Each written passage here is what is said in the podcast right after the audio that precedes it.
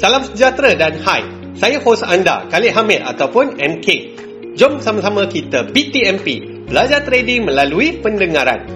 Untuk info lanjut mengenai TFS Price Action Trading dan bagaimana kami boleh membantu anda untuk menjadi trader yang profitable, layari tfspriceaction.com. Bertemu kita sekali lagi dalam episod baharu BTMP. Dalam episod kali ini, saya nak berkongsi kepada anda mengenai salah faham tentang loss dan kenapa stop loss adalah wajib untuk setiap trade anda. Dalam seminar saya, saya selalu tanya traders, anda nak profit ke loss? Dan jawapannya tidaklah mengejutkan, iaitu satu dewan bergema dengan mereka mengatakan profit. Okey, itulah jawapan yang selalu saya dapat bila saya tanyakan soalan tersebut. Tiada traders yang inginkan loss. Tetapi anda kena ingat yang loss adalah adat dalam trading. Ianya adalah nature dalam trading yang anda tak boleh nak elakkan sama sekali. Bolehkah dalam dunia ni hanya ada lelaki sahaja dan tak ada wanita? Boleh tak semua orang nak hidup sahaja tapi mereka semua tak nak mati? Jawapannya sudah tentulah tak boleh. Traders yang tak boleh nak terima loss adalah ibarat seseorang yang hidup tapi tak mahu mati. Sedangkan kita semua tahu kematian ataupun death adalah nature untuk seseorang manusia. Ianya tidak jauh berbeza dengan trading. Dalam trading, anda tak boleh nak terima profit saja, tetapi anda kena terima loss juga. Jadi kalau anda join seminar saya dan saya tanya, anda nak profit ke loss? Anda kena jawab kedua-duanya. Loss anda kena terima dan profit juga anda kena terima. Saya dapati ramai traders yang tak boleh nak terima loss. Mereka menganggap loss sebagai sesuatu yang buruk. Ianya tanda seseorang trader itu lemah dan tidak berkebolehan tinggi. Itu adalah salah sama sekali kawan-kawan. Tak kira lah setup cantik macam mana sekalipun, berapa tahun pun anda dah berpengalaman dalam trading, loss adalah sesuatu yang tak boleh dielakkan. Perfect macam mana sekalipun setup yang datang, ianya tidak menjamin yang anda akan profit. Malah jika dua setup yang sama datang, sebelum ni anda profit dan kali ni setup yang sama datang buat kali yang kedua. Ianya masih lagi tidak menjamin yang anda akan profit dalam trade tersebut. Tiada jaminan dalam trading. Setiap kali anda trade, it's always 50-50 chance of winning or losing. Ya memang betul melalui strategi dan juga risk management anda, anda boleh memilih untuk trade peluang yang berpotensi tinggi sahaja. Walau bagaimanapun, macam yang saya katakan tadi, ianya masih lagi tidak boleh menjamin yang anda akan profit dalam trade tersebut. Anda kena terima dan faham mengenai random distribution of wins and losses dalam trading. Katakan anda trade 10 kali. Jadi dalam 10 kali trade ini, anda tak boleh nak kata yang anda akan win ataupun loss pada trade yang mana. Random distribution bermaksud anda akan loss mungkin 2 trade pertama. Lepas tu anda profit. Lepas tu anda loss. Lepas tu anda win dua kali berturut-turut. Dan seterusnya sampailah 10 trade. Anda tak boleh jangka yang kesemua 10 trade anda akan berakhir dengan profit. No, no, no, no. Bukan macam tu kawan. Tak kira lah berapa lama pun anda trading dan kalau anda rasa anda hebat macam mana pun, anda tetap tak boleh lari daripada loss. Ramai trader yang cuba lari daripada loss dengan mencari teknik yang holy grail. Tak perlulah buang masa anda kerana ianya sememangnya tak wujud. Kalau anda cuba lari daripada losses, percayalah cakap saya yang anda akan suffer ataupun merana dalam trading. It's very simple actually because anda sebenarnya sedang melawan nature dalam trading. Ibarat anda nak jadi manusia yang tak nak mati. Loss bukanlah bermaksud anda lemah ataupun anda buat silap. Kalau anda ikut sepenuhnya trading rules anda sekalipun, loss masih lagi boleh berlaku. Tiada jaminan dalam trading bila anda dah ikut trading rules anda.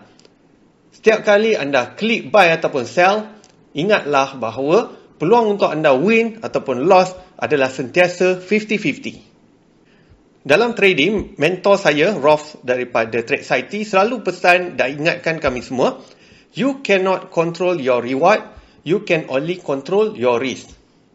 Anda hanya boleh kawal risiko anda sahaja.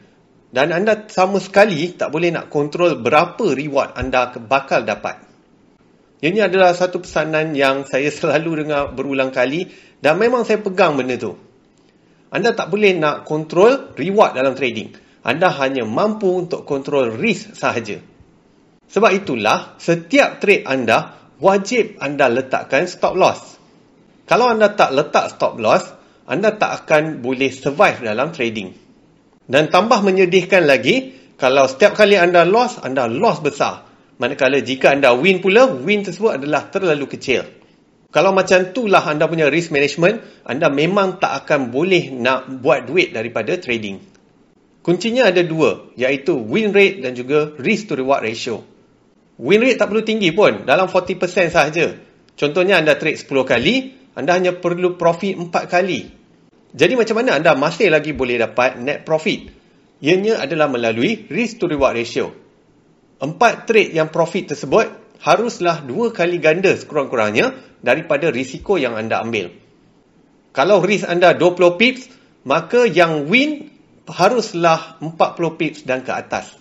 Anda tak akan boleh nak buat net profit kalau risk dan juga reward anda adalah sama. Maksudnya kalau SL anda 20 pips, reward anda pun 20 pips. Jadi dalam trading ni, apa yang penting ialah win rate tak perlu tinggi. Tetapi risk to reward ratio anda perlulah sekurang-kurangnya dua kali ganda. Melalui strategi yang saya ajarkan dalam TFS Price Action Trading, risk to reward ratio adalah anggaran antara 2 hingga 5, iaitu kira-kira 40 pips sampai profit 100 pips. Inilah cara yang betul kalau anda nak survive dan make money dalam trading. Jangan sesekali takut dengan loss. Itu adalah realiti dan hakikat dalam trading. Namun begitu, ia tidaklah bermaksud yang anda perlu membuta tuli mengambil risiko tanpa had. Kalau anda set SL dalam setiap trade anda, anda akan berasa lebih tenang. Sebab daripada awal, anda dah tahu berapa yang anda bakal rugi. Kalau trading style saya, saya jenis tak set TP. Sebab saya nak set limit pada negativity ataupun loss. Manakala saya suka biarkan positivity ataupun profit supaya unlimited. Set limit pada losses ataupun risk dan jangan set limit pada reward ataupun potential profit kita. Ramai yang saya tengok buat terbalik. Stop loss tak ada tapi TP ada. Malangnya TP tu terlalu kecil. Jadi anda tak boleh buat macam tu. Anda punya stop loss ataupun risk anda haruslah minimum manakala anda punya reward haruslah maksimum. Kalau anda dengar quotes daripada trader-trader hebat, mereka sering mengutamakan risk berbanding reward. Mereka selalu pesan supaya protect what you have. Jaga modal anda sebaiknya. Bila anda dah jaga risk anda, reward akan datang dengan sendirinya. Saya sangat-sangat percaya dengan benda tu. Jangan fikir pasal reward, sebaliknya banyak fikirkan tentang risk. Always risk first, reward later. Banyak kali saya pesan dalam panduan yang saya hasilkan. Saya bagi satu contoh quote daripada Marty Swatch. Apakah pesanan beliau? Beliau kata, learn to take losses. The worst thing a trader can do ialah let losses get out of hand. Maksudnya, loss anda tu sampai tahap tak boleh nak kawal. Jadi, saya ulang balik pesanan beliau. Pertama sekali yang trader perlu buat ialah learn to take losses. Kita kena belajar untuk menerima losses dengan bergaya. Kalau loss, janganlah loss sampai koyak rabak. Biarlah loss kita tu minimum dan kita masih ada baki modal yang cukup sebagai margin untuk kita trade pada hari-hari berikutnya. Kalau anda lost 1% hari ini, anda masih ada 99% untuk trade pada hari-hari berikutnya. Kalau anda lost sampai 50%, modal anda tinggal separuh sahaja untuk anda meneruskan trading anda. Dan kalau anda hanya lost sedikit, mental anda masih lagi kuat untuk meneruskan perjuangan anda anda masih lagi boleh mengikuti trading rules ataupun strategi yang anda belajar. Sebaliknya, kalau anda dah lost terlampau banyak, ia akan dengan mudah membunuh keyakinan anda sebagai seorang trader. Satu lagi quote yang lebih kejam yang saya nak kongsi ialah daripada Ed Sekota.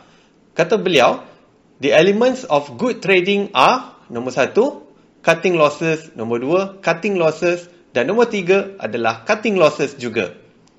If you can follow this, you may have a chance. Dalam arti kata lain, beliau menasihatkan traders untuk mengutamakan risk control berbanding dengan reward.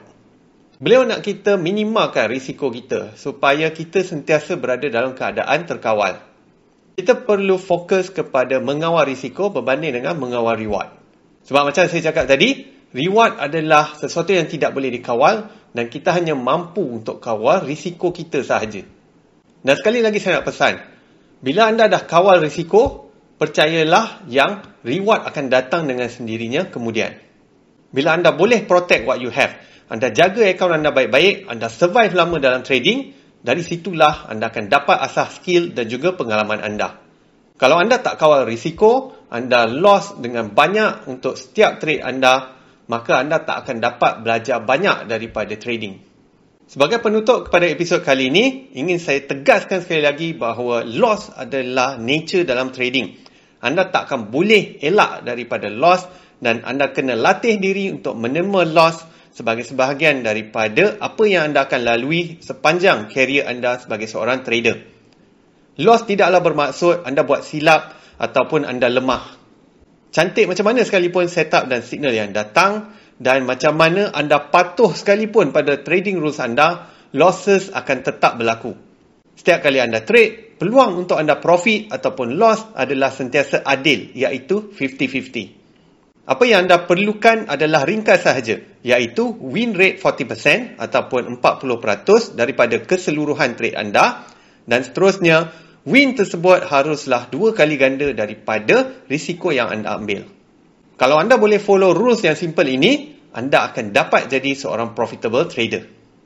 Saya nak anda jadi seorang profitable trader dan saya nak anda belajar untuk menerima losses daripada awal. Ingatlah bahawa loss bukan bermaksud anda lemah ataupun buat silap.